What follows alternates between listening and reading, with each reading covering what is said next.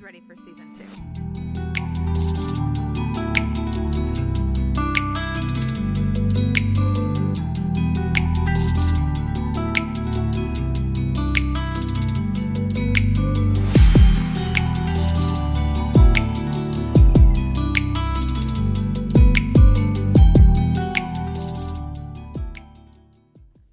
Hi, everybody, and welcome back. I am so excited for today's episode. We have Nikki, and she is a Reiki practitioner and a Reiki master. She currently has a program that started last week called Open, where you can also become attuned to Reiki level one, two, or become a master. And she'll likely be hosting another round of this container in January. So if that's something you're interested in, you definitely have to look into the show notes where I will link to her Instagram page so you can get a sense of what she'll teach. And I'll also link to her website so that you can sign up for any of her upcoming containers or you could sign up to also just work with her. One thing that I found so inspiring about her was that she has this decades long healing journey that you will hear all about in this episode. Not only does it showcase her strength and ability to overcome, it showcases how the universe will put you in the right direction. And sometimes that direction won't be clear until you are living in actual hell. Her story is not an easy one. It is clear that she went through so many things, but her purpose has been unveiled as a result, which I just find so inspiring. She talks about her eating disorder in this journey. She talks about her relationship with her friends and her family, her 11 year relationship with her current boyfriend. She talks about the fact that she got breast implants at one point and then was diagnosed with breast implant illness and how she went to all of these different doctors and no one really believed that she was actually in the amount of pain that she was in. And then she made this move across the country and landed somewhere where, for the first time, she started experiencing the universe's magic in pulling everything into place and what divine timing and divine intervention truly looks like and how that can actually manifest. She talks about how she got into Erewhon through one of her side hustles, which I totally think she needs to get back on. And this is just a truly inspiring episode. If you're someone who feels like you need to start listening to your body more and you're really wondering how do you tune into that sense of surrendering to the universe, we cover all of that and more in this episode. She is so open about her journey and all of the facets that come into her healing process that it's overwhelming and left me in awe of her. I am so excited for you to listen and tune in and would love to hear what you think of this. So, without further ado, let's get into it.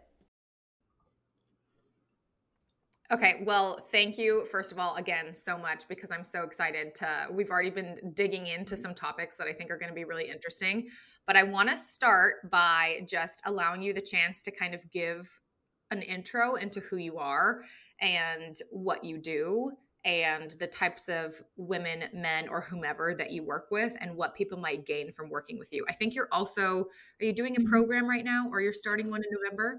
Okay, yeah, you can tell us a little bit more about that too, because that might be something that is good for me, but I guarantee going into the holidays and just as people are trying to be more mindful, it'll be yes, good for them for too. sure. So thank you for having me. And I am Nikki. I am a Reiki practitioner, now Reiki master. I have my bachelor's in nursing, which is what I went to school for. I am a certified holistic health coach, and what I do with people is Reiki and breath work. So I'm also certified in breath work. There's just a lot under my belt that's just like all these pieces that kind of come together into who I am and what I do. But honestly, so the program right now that I'm doing is called Open. And since I'm a Reiki master, I'm also a Reiki master teacher where I can attune people to Reiki 1 and 2 and the master level if they choose. So right now, we just started like 2 days ago this round, but I'm attuning yeah, people to Reiki 1 and 2 and I'm so freaking excited. The next round will probably be in a couple months just cuz I need to give it a little time. So maybe like mm, maybe January will be the next round of open. Uh, I'm going to have a Reiki Master program soon. So if people are already attuned to Reiki 1 and 2 and they're looking to go to that next level, I'm also doing that. So there's just so much under my belt that I do that it's just a lot we could get into. Well, I love that too though because I feel like it's there is no one size fits all anymore. And I love that now it's so much more acceptable to have all these multifaceted parts of your personality and just of yourself that you don't, you're not going to necessarily come to someone for just one thing anymore because everyone needs multiple modalities that have helped heal them. And I find that the best teachers and healers are the ones who have done their own work, which we'll get into because you definitely have. But what would someone get from like a Reiki one or oh. two, for instance? Like, what does the open program look yes. like partic- so, in particular? Reiki attunements, and specifically this program, if we were to dive deep into this, it is so common, which I don't understand why, for people to get attuned to Reiki in a single day or a weekend. And I find that so messed up. And so when I got attuned to Reiki 1 and 2, I was just so confused. I'm like, is everybody confused? Is this just so normalized that we're spending a couple hours in a day learning this like ancient healing modality? Am I really going to learn how to do this and be proficient at it? And I just remember leaving like, oh my God, that attunement was so powerful. That was amazing. But like, now what? Now what do I do? Right? Because mm-hmm. they go into bare bones. There's no governing body over Reiki. So, what Reiki master teachers need to teach in classes is so bare minimum because it's just like suggestions of what you should teach and what you should go into. For me, during that time of my life specifically, I got attuned just a little bit over a year ago. And I was just craving like deep spiritual knowledge. I wanted to learn about everything. And I was just kind of a little bit defeated with the way that I got attuned and what we learned and stuff like that. And so I created a program because it's just too common. There's and once you get attuned to Reiki and you meet other practitioners and you hear about their experience with their attunement, something's missing. And I was like, this can't be the way. So I created a program that's four weeks long and that focuses on your healing first. Because I would have paid anything if the program was also like about our own healing and getting attuned to Reiki. There's something to be said, like you said, about working with a practitioner who's gone through their own shit, who's transcended it, who's worked through it, who's integrated it. So I created this program so that we do four weeks. We meet one time a week for the four weeks, and we do, we're doing our classes, which you will also be attuned to Reiki during those four weeks, Reiki one and two. But we also do healing experiences to prepare our mind, body, soul for the attunements because it's powerful stuff. And so we do mm-hmm. ceremonies we do healing experiences i have guided meditations we have homework we go so into like unlocking the chakras and just really spending time with each one of them and how to work with them because none of that stuff was taught to me when I became attuned to Reiki. I'm like, we're not even learning about chakras. Like, that's what we're working with. Like, it's just, we didn't even learn it. She didn't touch on it, all of those things. So, this is like a loaded program. We talk about shadow work and intuition and reawakening your intuition and your body wisdom. We also go into the Reiki history and everything there is to know about Reiki. So, it's such an in depth program, but for a good reason because too many people were like, How do you start getting clients? Or how are you so confident with your Reiki practice? Because they didn't get the time and space to really sit with, integrate, and learn their own stuff. And so I created this program. And I remember my friend Nicole being like, You created something that doesn't even exist. Like, this type of attunement is not something that's like offered right now. And I'm like, I know, it's crazy. So that's open. It's like my baby. It was my one project that I worked on for so long, and I'm very proud of it. This is our second round right now. That's amazing. You can tell how passionate you are just by listening to you talk. Also, Nicole is going to be a guest oh, on the oh, podcast yay, as well. You're talking about the same Nicole, yeah, which yeah. I think that you are. But, uh, you know, it's so crazy to me because I feel like when people start going through their healing journey, you have like two camps in a way. You have the people who say that they want to heal, but they're really just drawn to the buzz and the popularity. And then you have the people who have already done a substantial amount of work on themselves and they are truly interested in learning and adapting to a new modality that can help them expand that healing, which is where I'm at in my process. But I've joined other containers where I can tell that someone might just be really interested in, like, I see other people making money from this, or this seems like a cool fad because they don't totally know who they are and what what modality is going to work best for them. But i do think that it's really important for both of those people to try all of the mm. things and to figure out where they sit. And it seems like this program would honestly be worthwhile for anyone, anyone who's interested in mm. Reiki at all because you don't know what you're going to love until you try all mm. of the things. And I've had Reiki done on me three times, once virtually, which wasn't totally ideal for me. I can tell you more about it. And a second time, which I like, it was so moving. And then a third time where it was still great. But one thing that I loved in my second Reiki was that she actually told me like feedback about what my body was telling her. And the third time I did it, I asked my practitioner, like, what did my body tell you? What chakra is blocked for me that you're sensing? And she was like, um, I didn't really pick up on any of that. And that's when I knew, okay, this, you're not the type of practitioner that for me, like for her, it was more about just the, the process. I did not feel like she was a true practitioner in the sense that she could tell me things that she was learning from my body and my energy. Where the second time I did it, she gave me this download and I was overwhelmed with the power of that so feedback. That's I'm so so happy you're bringing that up, right? Because I've gone to energy healers and had Reiki done on me and I was shocked. Shocked for the price that I paid, but also for them yeah. not giving me any feedback, right? Like giving me the Reiki, doing the whole thing, and then kind of being like, great, you're done. Go ahead, go. That's happened to me way too many times. Yes. And that's the problem with the way attunements are being done in a day or a weekend because it's not their fault. They just weren't taught, you know, how to tap into their intuition. They weren't taught to really open that channel so that they could receive guidance on the person's body. But it's also weird to me because I mean, maybe they just need the guidance, but it's weird to me because you're sitting there and you're working with energy. You're feeling something, right? And so it's weird to me that they had no feedback mm-hmm. at all. But I've had the same happen to me. And that's why I'm so passionate about it because I would never do Reiki on someone and send them on their way. And the way that you can do Reiki is so different for everybody, right? When I got into Reiki, I'm like, ooh, yeah, this is good. I really like it. But something's missing personally for me. Reiki is super, super powerful. Do not get me wrong. But I was looking for something. I was looking for a healer at the time and nobody was offering what I wanted. And I'm like, what if I just did it myself? So that's when I combined Reiki and breathwork together.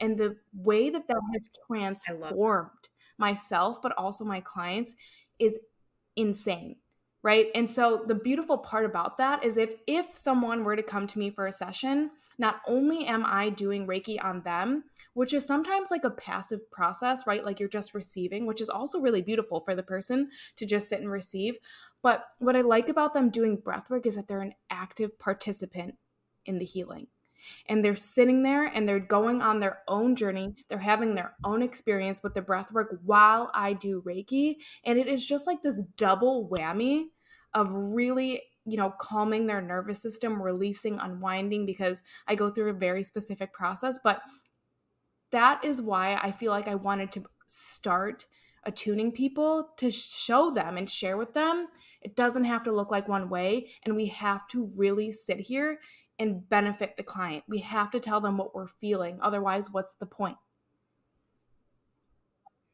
What are some of the what are some of the things that someone like okay, I have two questions here. They might be like a little loaded, but my first one is who is someone that would be good to have go and see a Reiki practitioner? Like, what might that person look like? What might they be going through? What sort of commonalities are you finding from clients? And second, what are you feeling in your body when you're actually working on them? Because I like to pull oracle cards, and I forgot to bring mine up here because I really wanted yeah. to pull one for us. But sometimes when I just lay them out and I close my eyes and I tune in, I can feel the energy from the card where I'm being pulled. Like, it just feels like this magnetic I don't know how to describe it other than it's like if you're pushing your hands together and you just feel yeah. this attraction like, almost like I don't know. Yeah, I know what you're saying. Yeah.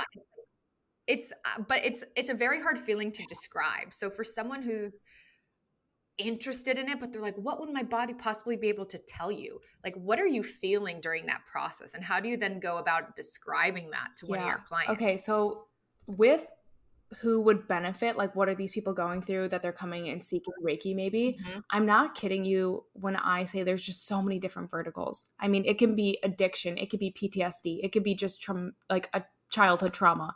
It could be an eating disorder. It could be parenting. It could be literally anything, right? That people are struggling struggling with because the beautiful thing about Reiki is that it is for everybody, right? No matter what you're coming to in to heal, whether it's an actual physical ailment, maybe you have back pain, maybe you have digestive issues, great, come on in. Maybe you're really dealing with heavy emotional traumatic wounds, great, come on in because it will help you. So this truly can help anybody and everybody. There's no one that Reiki isn't for. It is truly safe for babies, it's safe for pregnant women, it's safe for people who are in hospice. It's literally safe for anyone and everybody and can help truly anyone. And so, what I'm feeling personally is so. I've never actually sat to reflect on this, but immediately what comes through for me now that I'm like thinking about it is that there's not one person to me that's like the same. Right. And that makes sense. We're so uniquely us and we have our own blocks and we all have our own sacred life experiences and what we've been through and all of those things. But I guess what I can kind of say is like when someone comes in, there's a really specific process that we go through and I teach for scanning people's body and we go through their different layers, right? Like their emotional layer, their physical layer, all of those things. And so we're kind of scanning through the layers, going through their body. And this is what I teach in open is that we all also are different, right? We feel things differently. So you may want to go over and start do you feel heat over their body or is it cool? Does it feel numb? Do you feel nothing? Like what are you feeling? Is it tingly? Just like noticing what you feel when you're going through their body. For me, a lot of the times I'll do chakra balancing and you kind of are working on two chakras at once and you're putting two hands over their body for obviously people who can't see. And maybe in you know say this is their root chakra over here you feel less energy flowing here and not balanced with this energy so you spend a little more time at the root chakra and it just feels like nothing's coming up nothing's moving it's stagnant it's dense all of those things and so those are the types of things i can pick up on in the different chakras and be like okay and sometimes so my after i got attuned to reiki my spiritual gifts just blew open, right? Like I I used to be very intuitive in the way of I just had gut feelings, like a knowing. But when I got attuned to Reiki, it was like clairvoyant, clairaudient, all the different clairs, right? Were just like kind of turned on. So sometimes I'm doing Reiki, for example, and I'll see something very vividly of like I see like chains around someone's heart chakra, like it's just chained up, or there's like something around their neck that's not allowing them to really speak their truth or what have you. And it never ceases to amaze me how, I mean, for example, something is so random as one time I just told this girl, I'm like, does a lion mean anything to you? And the minute I said that, she starts bawling her eyes out, saying that a lion was the mascot of her dance team and that her whole dance team was so mean to her, bullied her. And that's when she started having all of these issues and whatnot. And we get to the root. And so it's so, and that's what I mean. It's so different for every single person that comes through. Wow. I have goosebumps yeah. over my whole body. It's crazy. That's so it's honestly just so powerful. One thing, so I want to dig into your mm. healing journey because it's I find it fascinating that when when you're really intentional and authentic about your healing, some of the gifts that you were searching for in other practitioners may start appearing in yourself. And that's been part of my experience in my own yeah. healing journey. Things that I found, you know, wow, like my intuition is actually pretty spot on here.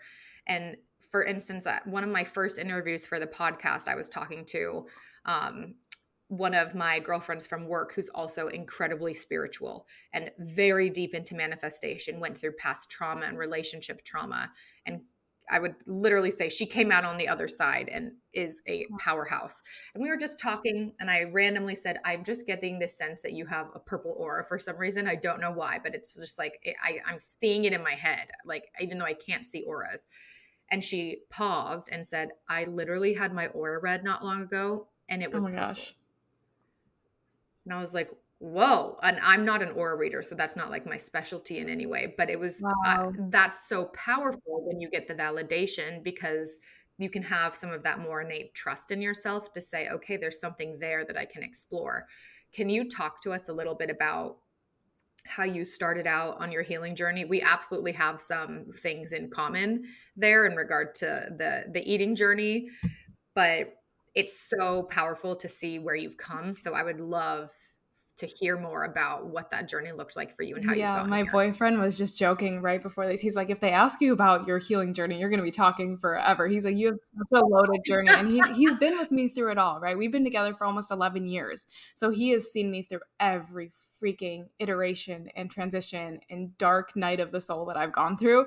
And so he just he always finds it so funny when people ask because he's like, Your story is so wild. But I won't I won't like give the long-winded version of it, but it started You can give yeah, whatever version. Yeah. So I had an eating disorder for eight years and it started, it was like seven, eight years, and it started when I was like coming out of high school, I just started to become aware of my body again, right? Because, like, as a child, I think I was very perceptive and I was like in my body and I would see spirits in our house because my dad's house is very old and we live not even a block away from a cemetery.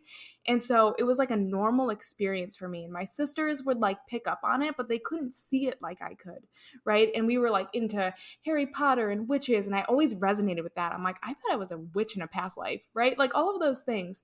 And I kind of lost all of that intuition, that being in touch with myself in like, you know, middle school through like college, because you're just not into that anymore, right? And so mm-hmm. at that time of college, I would just college was a lost time for me. I feel like it's a lost time for a lot of people, right? Because you're leaving what you've known in high school, the people, the friends you've made, who you think you were, and the boxes you were put into. And I went to college and it was just like this time of wait, who am I? I don't know. I have a twin sister, right? So I've never really had a lot of time alone right because we shared a room and we we were just together all the time and we our house was like the house that all of our friends would come to so it was like sleepovers every day. Like i just was never really alone and so by the time i got to college i was like i don't know who the heck i am. I'm so confused.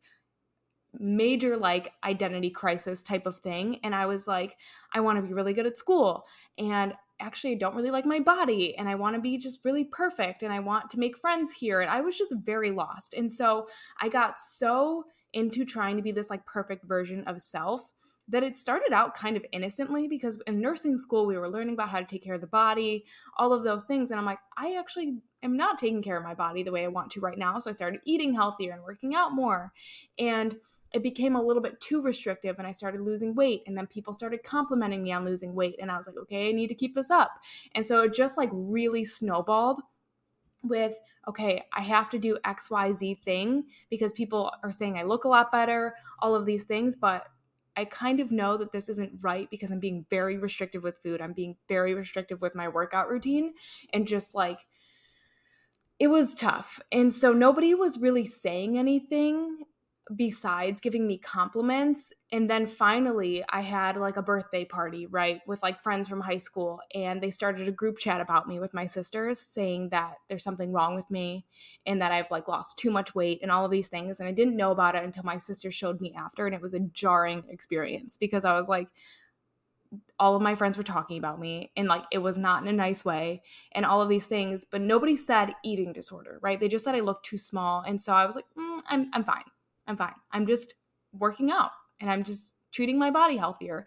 And so we go along and then finally I'm starting to have like health issues and all of these things and my parents are like constantly taking me to the doctor and they're like you have an eating disorder. Like there's no getting around it. And it was kind of like wow. I thought I was really honestly truly just being healthy and doing better for my body. But then I did realize it was about like body image and then I started having body dysmorphia. So all of these things, right? And so towards the tail end of that disorder, my mom was just exhausted, right? I was so stubborn. I was like, I'm not interested in recovering. I feel fine. I'm fine. All of these things. And she was like, came into my room one day. She's like, you should get breast implants.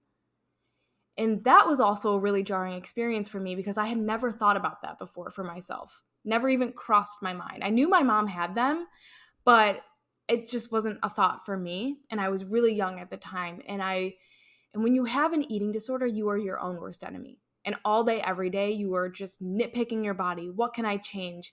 All of these things. And so, her saying that to me felt like a, this verbal confirmation that there was something wrong with me and that I wasn't good enough. And I was like, well, I have to. If she brought it up to me, I, I have to get them. It's my own mom.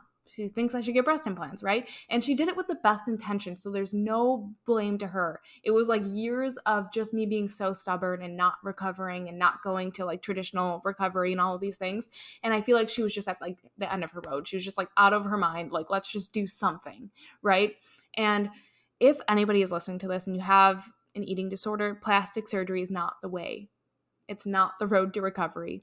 And even when you go and get like a consultation for breast implants, they give you an info packet. And in the info packet, in all capitals, it says, do not get breast implants if you have an eating disorder. And I kind of remember just like closing it and being like, I'll be fine.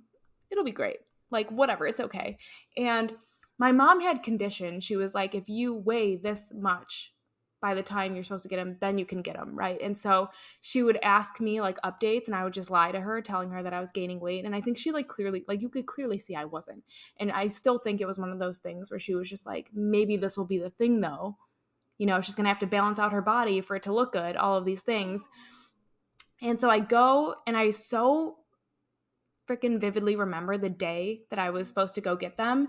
And I was panicking. My body was screaming at me. They're like, don't get the breast implants, don't do it. And I had already spent what, seven or eight years telling myself and just like ignoring my body, shutting down its cues, shutting down my intuition. So I was like, I'll be fine. And then they took my blood pressure. I'm a nurse. I knew my blood pressure was dangerously low. And so I was like, told the nurse, I'm like, I'm not comfortable. I shouldn't do this. And she was like talking me into it. You're already here. You already put down a deposit. Like, we can artificially raise your blood pressure during surgery. And I was just so scared and nervous. I was like in fight or flight. I couldn't really think. And I was just like, okay, okay. So that's what they did. They raised my blood pressure during surgery just to keep me alive, just to get freaking breast implants, right? And so I wake up from the surgery immediately, like, what the did I just do? Like, what did I just do? And I go home, they give me Tylenol with codeine, and they tell me to take it for the pain, right? Tylenol with codeine lowers your blood pressure. I already had low blood pressure. So like I take it and it was the worst. I, went blind when I stood up because my blood pressure didn't raise enough and I like collapsed. My boyfriend was panicking. It was just terrible. It was terrible. My body was too weak for the surgery. Thankfully, after a little bit of time, I like recovered okay and I was fine with the implants, but I just remember the day after like looking in the mirror being like I just made the biggest mistake of my life. But after a while I got used to them. They kind of like set all the things and I was like, okay, like it's fine. A couple years go by and I start having this pain in my arm. Like the weirdest, worst pain you could possibly imagine. And I remember going to my sisters and I'm like, something's wrong. And they were laughing at me. They're like, it's your arm. Like, what could possibly be wrong? And I'm like, something's wrong. So three days later, it spreads to my whole body. I can't walk at all. And I'm literally bedridden and I'm in so much pain. It feels like every bone in my body is breaking and i'm like i something's wrong with me and nobody's listening to me. And i had to be carried to go to the chiropractor and i would have to go almost daily to the chiropractor just to be able to walk. And i was like something is wrong with me. And so i was going to doctors and then i started having digestive issues. So they were trying to tell me it was just ibs and i'm like ibs isn't hurting my whole body. It's not making me not be able to walk. And so during this time too me and my boyfriend were going to move to north carolina and I don't know, looking back, I'm like, I don't know how I did, but we did, right? And we moved to North Carolina during all of this stuff because I was like, okay for some days, and some days it was worse than others. And I'm like, I'll be fine. We moved to North Carolina, and I'm originally from Chicago. So we moved there. The day we move in, my whole body shuts down. Whole body, like digestive system, musculoskeletal system, nervous system, immune system, everything shuts down. And it was like my whole life I had been stuffing all of this trauma and shit down into this little box inside of me. And it was like the day we moved in, it exploded. And the universe was like, You're looking at this now. You can no longer ignore your body. You can no longer ignore all the shit you've just been trying to brush off and put away. And so it took a while and it took many guided steps to like get a little bit better. But everything, even moving to North Carolina, was so it gives me chills how freaking divinely guided it was because moving here, I found my chiropractor. My chiropractor and his wife are the ones who told me I had breast implant illness, and I had no idea that was a thing. And so once they told me that, they also were, they listened to me. And it was like the first time I had this experience with a healthcare professional who was like listening to me. And then they sent me to an energy healer. that's when I really, wow. really, really expanded because I had all these things happening to me, but I had no words to put to it because I wasn't super into spirituality. And I go to this energy healer and we are like healing past versions of myself. She's talking to me about my past lives with my sisters. I'm like connecting dots. All of these things. We're healing inner children of mine. And I go home that night and I get my period back for the first time in eight years after one energy healing session with her we were like focusing all the light in the universe on like my womb space and in my gut because I was like dealing with gut health issues and just like healing. And I was shook. I was like, I just got my period back after eight years of not having a period in one energy healing session. So I had to know more. And like, even beyond that, with North Carolina, one of the top breast explant surgeons in the country is in North Carolina. And I got in within a week and that's not heard of with explant surgeries. It takes like three or four or more months to even get booked for the surgery. And I got him like it was so synchronistic with moving to North Carolina. Like I just had to be here. And so I was just going through this healing journey. I went through you know, a major surgery on my own away from my family. And I just had my boyfriend and he just was amazing throughout it. But I was so much was coming up, like old memories I had forgotten, just like how, the ways that I treated myself during the eating disorder, all of these things. And that was like my true, I was catapulted into a spiritual awakening. It's like my body, the universe was like, you are getting back onto a path of alignment because you have veered off so long now that you need to something dramatic to just put you back on path. And it was that because for so long when I was sick, all I could do was lay on the floor with heating pads all over my body for so weeks at a time because I was in so much pain before I got that explant surgery. And that's a lot of time to just sit with yourself and like think and be and just process all of this shit that's happened to you. And so I started working with more energy healers, mushrooms, all of these things, going on this like huge healing journey, which eventually led me into Reiki. But that's how I got here was through getting really sick. And that's really unfortunate because people shouldn't have to have something like that happen to them for them to wake up. And so that's what my message always mm-hmm. is like start now. Don't wait for something to happen then to change, which so many of us do right? Because change is uncomfortable. Sitting with your shit is uncomfortable. It's not easy. It's kind of scary to look at your shadow and not run from it, but stay with it. And so that's the hardest part. But at the same time, with every contraction that we have that feels uncomfortable, we have a massive expansion on the other side. Yes. Oh my goodness gracious. That is so wild. And I feel like we have to name this episode like healing is not for the faint of heart because it's so true. Like you have to become this version of yourself through a traumatic healing process that you did not know was capable. It's like this is going to be kind of a ridiculous analogy, but I because I have mm-hmm. little kids, I'm thinking of Frozen when it's like they've when Anna gets frozen at the end and then her love kind of like you know, is what yeah. unfreezes her and it's what unfreezes the whole kingdom. And it's literally, you know, you have a toddler if that's your example, but it's so true because, eh, you know, you finding that healing experience in North Carolina, I don't know what initially drew you there, but it's like, what are the no because odds? here's the thing here's what's wild about it why it's like really crazy is because this the time that we moved was the like covid time and i had just quit my nursing job and my boyfriend's company went under during covid so he no longer had a job and so we're like oh we're not tied here. We don't have to stay in chicago. And we were going to move to texas and we had this like place um, we like got approved for an apartment and everything and last minute i was like i can't go there and I wasn't super into spirituality or anything like that, but I was like, I just, I know I'm not meant to go there. And he was so mad at me. He was like, What do you mean? He's like, We got a proof an apartment and everything. And I'm like, I'm not meant to be there. And so, like, a week later, we just did a road trip down to North Carolina just because we wanted somewhere like warm, but not, you know, something still seasonal. So we were just, we were between a lot of places. We're like, Let's just go visit North Carolina. And we did, and we loved it here. But it's just crazy that we were supposed to go to Texas. And yet somehow I was like, No, that's not for me and ended up being here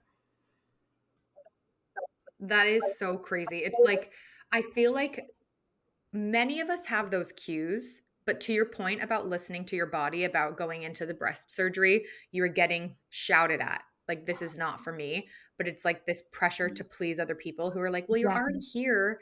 We're already ready to go. That's where I feel like I'm still trying to get past that barrier of like, the expectation is there. So, how do I meet it? But how do I also stay true to myself? And I think that that's, I mean, honestly, it's so amazing that through, I wish that you didn't have to go through that process, obviously, but it's pretty amazing that by going through that process, it allowed you to find your true life's passion and have this desire to help other people get to a place where they can understand their bodies in that way and where you can help them understand the cues that their bodies are telling them through oh, a block chakra through if you're not getting energy through your root how, you know is there sexual trauma there? Are you not feeling comfortable in your own body in some way shape or form? You can learn so much by tapping into that.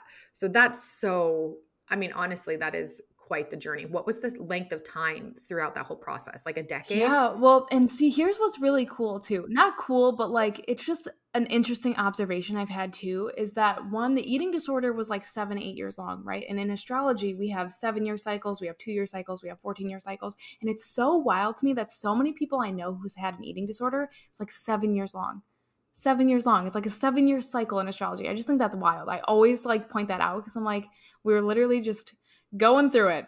And on on purpose you know for a reason. And we're not just like having an eating disorder because we chose to. You know it, it taught us something. But anyways it was like a 10 year cycle from eating disorder. And then i got sick in like 2020 so it's 2023 so yeah 10 years. What's so crazy is that my eating disorder also lasted for about isn't that insane years. yeah I and I had never put the I'm still really I'm really interested into astrology and palmistry right now. Um, like learning more about it. It's nothing that I could perfect or teach. I there's it's too complicated for me, but I love yeah. learning about it. But the cycles and like the cyclical nature of things, even in human design for like reflectors, wait 28 days. Like that is crazy. Do you know what your human design yes, I'm a is? six two manifesting generator. Okay, I'm a six oh, two projector. Cool. So I feel like I think actually in Nicole's summer camp, we both said like six two in one of the comments at yeah. one point in time. Maybe when maybe when like Leah was yeah. doing her overview. But so can I ask you a question about your six two profile? So I found that for myself, I had never considered myself like the hermit in any way, shape, or form. But I do find that it shows up for me, and I'll give you an example. I'll be really passionate and gung ho about something that I either want to post or share or record or something. And then I'll immediately get almost this fear factor of like showing up as an expert on something, which is part of that six. Like you are that talented role model when you just believe in yourself. But the two I find has actually infiltrated my life in a more negative way than the six, wow. which I'm now realizing in all of these patterns throughout my life. Like I'll be posting on Instagram feeling really good, following my like true path of what I want to be so authentic about with my spirituality and my healing journey. And then I'll reach this block where I'm like, no one wants to hear about this from me. There are so many other people who have reached different stages whose audiences are more specific to this. Why am I even doing this? How is it going to be judged? How does your profile show up for you in your life? Does it impact you in any ways that you've had to work through? Do you feel that it's spot on? Do you feel it's not spot on? I would say for the most part, it's spot on, but there's something to it, kind of what you were talking about. So, like, for example, I am a hermit through and through, right? From when I was like my mom would tell me stories from when I was like a literal baby. I had a I have a twin sister and an older sister, right? And my older sister's only a year and a half older. But I would choose always to play by myself. And I just have been like that. I'm the black sheep of my family. I have just chosen because I like to be alone a lot, like a lot. And so I very much am a hermit and I realize that now as I've gotten into my like spiritual journey that like I just need it, man. Like I need to be alone. I that's how I recharge, rejuvenate, come back into center, all of those things. So like alone time for me is one of those things where I'm like, yeah, that's that's me, man. Like I if I like am gone, you know that I'm going through some type of contraction, expansion, death, rebirth type of thing. So the hermit definitely plays a big role. I feel really connected to that. Um, I also am super extroverted too, right? When I want to be. So it's just that it, there's that balance. But for the, I see what you're saying in the realm of like getting in your head about being the talented role model is like, do I know enough? Do I need another certification before I can talk about this?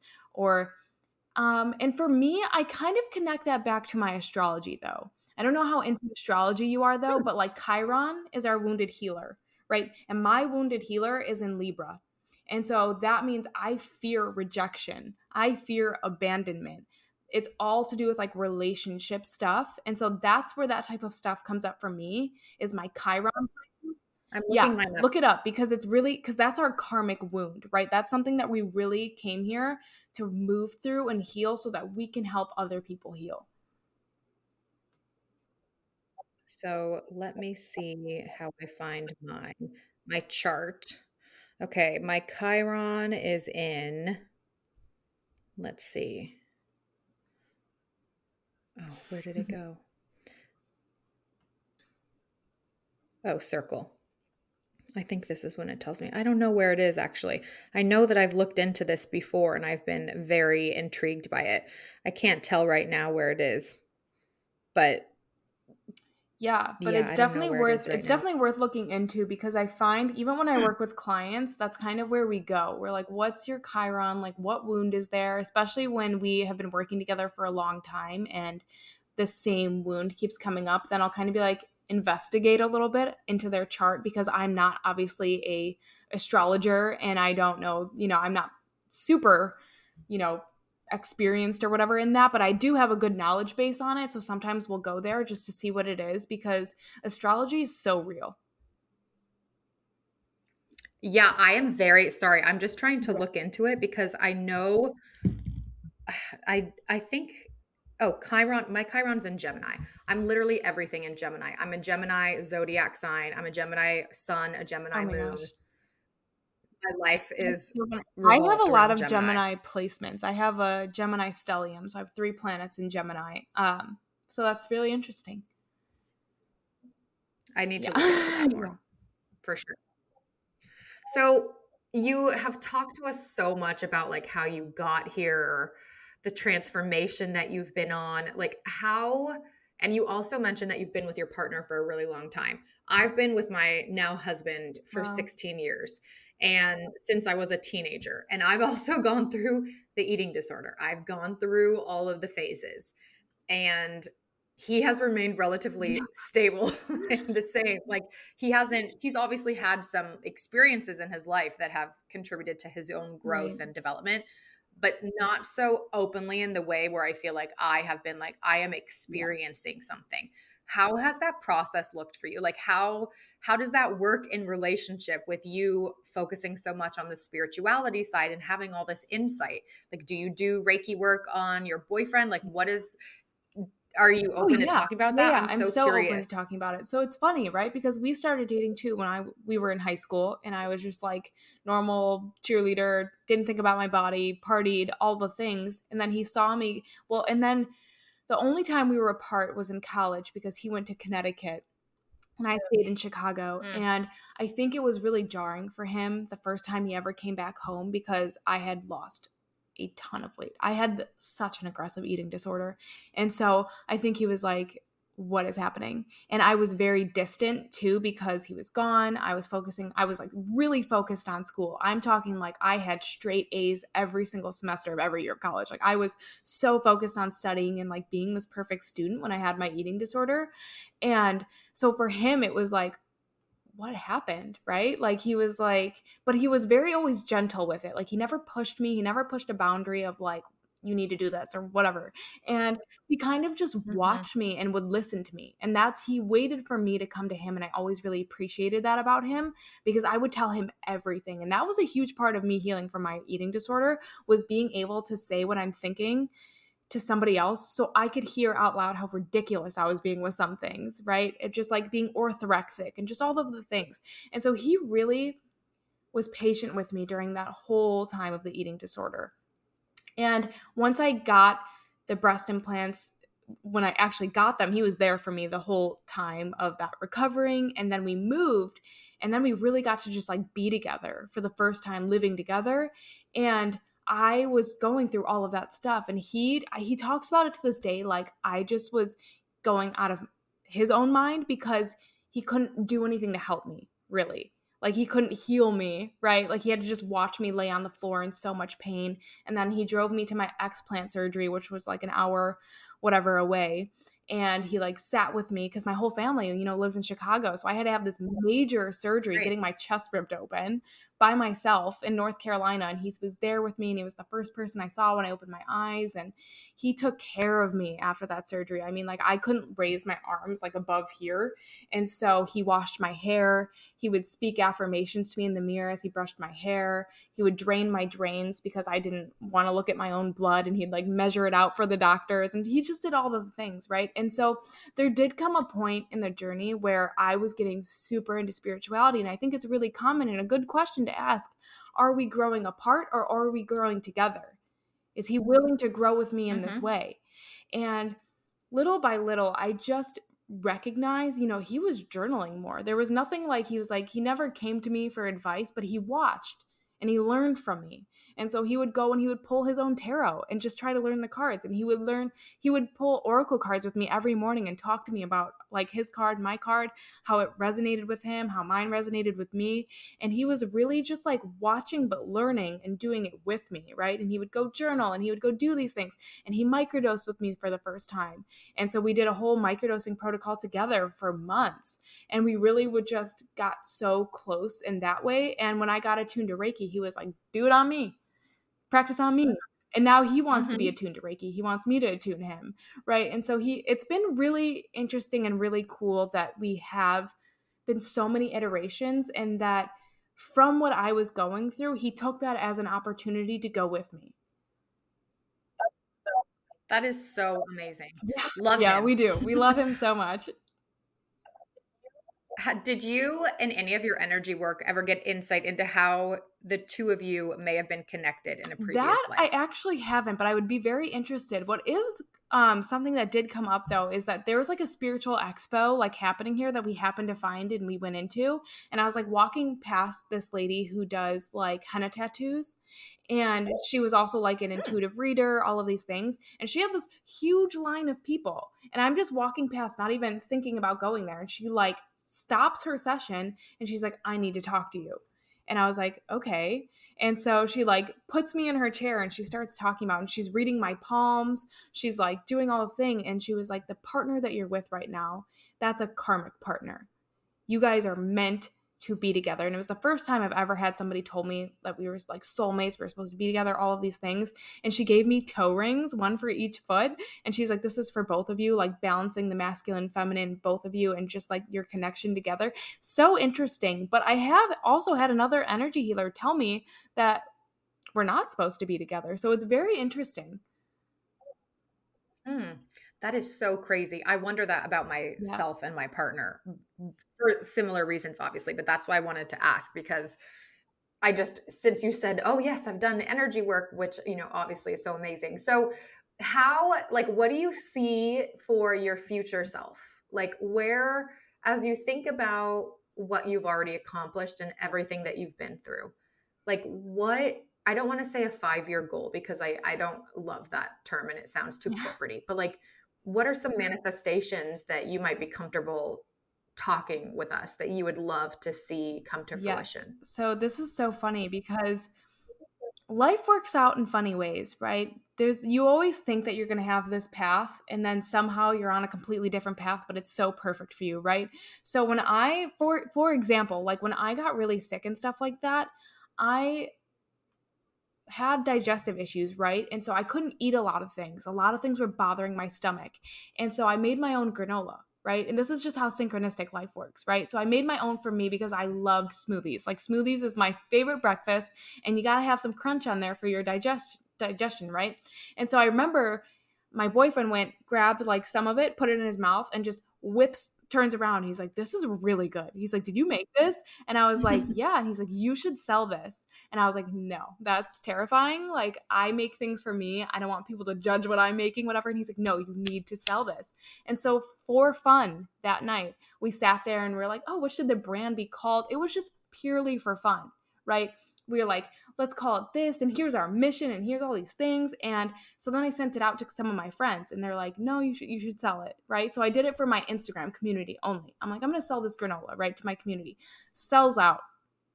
And so then I'm no like, oh, way. that's really cool. Like that was really fun as like a one-time thing and there was so much like feedback on like how the how good it was and how people could taste like just the energy of it like it was just like truly made with love and that people felt really really good about eating it i'm like okay i'll do it one more time so then we pre-launch it again it sells out again and in that process erewhon which is a um, grocery store in california yeah. reaches mm-hmm. out to me unheard of unheard it is impossible to get your product in erewhon but they reach out to me saying that they want my product in their store right and i'm shook because I love Erewhon, right? I've always been a health and wellness foodie girl. So I was like so excited. It's like Disney World to me when I go to Erewhon in California. And I was shook. And so my product got put on the shelves at Erewhon. And it was like a baby thing. I had to oh teach myself everything about the food industry. I had to go get a commercial kitchen, get the license, get the FDA approval, do all the things, learn how to get like barcodes, all of these things that you need, right? And it just shows like you can never guess what's going to happen right? It's not there right now because mm-hmm. logistically, mm-hmm. North Carolina to California is not a way for me to make money right now because the shipping was incredible. And then they take a percentage of your profit. So it's not there right now. But with that being said, I one day would like to get back into like that product again because my boyfriend for sure believes in it. He was like, This is the best thing. We can go so far with this. So I plan to bring it back again. It's called Remedium Granola. I'm probably will do another Instagram type of sale. It's like Reiki infused, adaptogenic, gluten free, dairy free, all of the things, right? And so I would love to get back into that.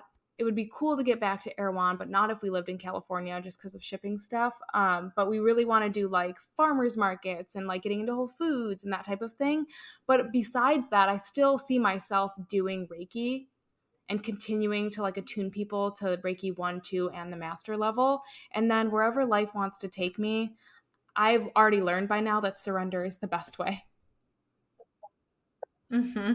That is incredible. And honestly, kudos to you because I am also obsessed with Erewhon. I've actually never been in person, even though I'm in California, but I live in okay. Northern California, not by where the most of their stores are, their locations are. But that is incredible. That is so amazing. I honestly like wow. cannot believe that in such a good way. That is so fantastic. Okay, that you also brought up one thing that I did want to ask you about surrender. How do you do it in your day to day? I feel like we, our generation in particular, our parents were raised with everything being in a box. You stayed together for the kids because it was what you were supposed to do or because of religion. You go to college after high school because it's expected of you, even if you're a terrible student and that's not the environment that you'll thrive. If you're good at dancing, they pers- they tell you to pursue dance even if your passion is poetry. So how as like adults today do we feasibly accept that if we surrender something better might come to us? Like what is your practice for that how do you how do you give yourself permission to yeah. to surrender it's it's such a good question and, and it looked different in different areas of my life and i will say that too right like it is a daily thing it's not like you just surrender once and you're good right like it is a daily practice of surrender mm-hmm. and so for example when I was debating on quitting my nursing job. I just knew, oh my God, I knew. And I wasn't, again, into spirituality too much at that time when I was thinking about it, but I just knew deep in my bones. I'm like, this is not for me, but it's my main source of income, right? It's a good source of income. Mm-hmm. And so there was so much back and forth. And I remember I had a dream, and my boyfriend was sleeping over with me that night. And I had this dream that night. And it was like we were climbing on some type of like rocks or something. And then there was a waterfall. But between there was like this like you had to like jump over the top of the waterfall and the top of the thing to get to the other side right? And my boyfriend like easily does it right ahead of me. And i kept telling him i don't know if i could jump. I don't know if i could take the leap. I might not make it. Look at all of those hard rocks at the bottom. What if i fall right? And i woke up from the dream as i was taking the leap. And that next day i quit my job. I'm like i took the leap that's how the dream ends is that I take the leap, mm-hmm. right? That I'm going to be okay and I'm going to trust that I'm going to be caught. And so for me, during that time, I was already like growing my Instagram. So I was making money from that. And I just got certified in holistic health coaching. So I was like, I could possibly really get this off the ground. And I already had a wait list of clients for that. So I'm like, I could, I could be okay in doing this. Right. And so, like, for me, it was just trusting myself. It was coming back to trust. And so now kind of what this looks like for me is if there's something that I can start to feel my shoulders come up, it's my breath is starting to restrict, it's something that's making my body feel a little bit fight or flight or a little bit anxious or a little bit scared. In those moments, I catch it every single time and I relax. Even if I'm in the middle of the most stressful feeling or whatever it is, I have worked on my nervous system so much that I can catch it. And I'm like, surrender, relax. I trust. I say that to myself almost all day, every day. Anytime I'm starting to get anxious about, like, maybe I'm not, you know, I don't know, whatever it is, I'll just, I trust. I just trust, right? And so that's what I do daily is like anytime I feel that anxious feeling coming up or like I'm starting to lose, you know, confidence in myself, anything like that, I just relax my shoulders, unclench anything and everything in my body. And I'm like, I just trust. I have gone through so many experiences in my life where I can look back and see how it worked out for the better. So it's like for anybody listening, it's like, look, just look to your past. How has things worked out for the better? Because it always works out for the better in the end. So it's like, how can I just surrender and relax, knowing that we live in the universe that made us humans, that made grass, that has the sky, that, and it's all perfection, right? The seasons are perfection in the way that they cycle through. So why would we not trust that our life isn't going to do the exact same without us trying to control it? Mm-hmm. No, that's so powerful. And that's one thing that we had, I had messaged you on Instagram saying I wanted to talk about, but I've been so, I've been falling off some of my questions because I love the path that you're taking us on. But is nervous system regulation. And I feel I genuinely can tell. So I work in tech PR and it's a very fast paced industry. Everything is basically about now, now, now, now, now, deadlines of are throughout the entire day. For anyone who has any sort of anxiety, it can be incredibly overwhelming. And I'm I'm one of our executives at the business, so I also have to help our junior staff maintain composure and give everyone advice on how to actually get through some of these tough moments. So, uh, one of the things that I saw come up on your Instagram was about scary movies and how you don't watch them because it can create this fight or flight response. For anyone who doesn't necessarily know how that fight or flight response feels in their body, can you give us you kind of already did with your shoulders get tense like for me my stomach starts to kind of feel like it's in knots um or i start getting like physical like chills or like ooh you know like when oh, your body just kind of like physically needs to yeah. shake off energy. How, what does that look like? Like how might obviously it's going to be mm. different for everyone but what are some of those yeah the signs? main things are when your mouth starts to go dry you have no more saliva right because it's turning off your digestion. So then you may have that stomach feeling like it's a knot or like you're wanting to move right because your body's like ready it's in action to get moving. So your heart rate's going to go up your mouth's going to become dry you're going to start like there's so many different things. You might start shaking you might some people will go into a complete freeze response where they can't get up off the couch and they make it feel like they're lazy but they're not lazy. Their body's just in they're frozen they're shut down right? So it's really really different for everybody. You'll dissociate you'll start having running thoughts all of those different types of things. You're not going to be digesting food you'll be bloated all of the things. That's so wild is there anything that I didn't ask you that you think is important to cover? I would say just to like continue talking about the nervous system a little bit because it's the most important thing. and I will die on that hill, right? Everything in our life comes down to the health of our nervous system, truly, right? And so our nervous system holds our entire life experience in it, right? Our nervous system is being developed from birth, basically a little bit before birth, but like birth to like seven years old. And so everything that's happening in that zero to seven time frame, and because as children we're mainly operating out of subconscious brainwaves like theta, everything is being directly imprinted into your psyche and held in your nervous system. Right. And so a lot of the work that I do with people, it's like rooting back down to that time frame of like what happened then, because it was imprinted, it's being held there, but also even beyond the seven years old, right? But a lot of the work will root back down to the those times because if something happened when you were three or four or seven, right, you are going to collapse back into that three year old when you're triggered or that four year old or that seven year old. And you're going to see life out of that lens because that young consciousness didn't get the chance to evolve into an adult consciousness, right? And so the work we do is like working with those inner children, moving, unwinding it from their nervous system so that you aren't stuck in fight or flight. So your nervous system isn't rigid.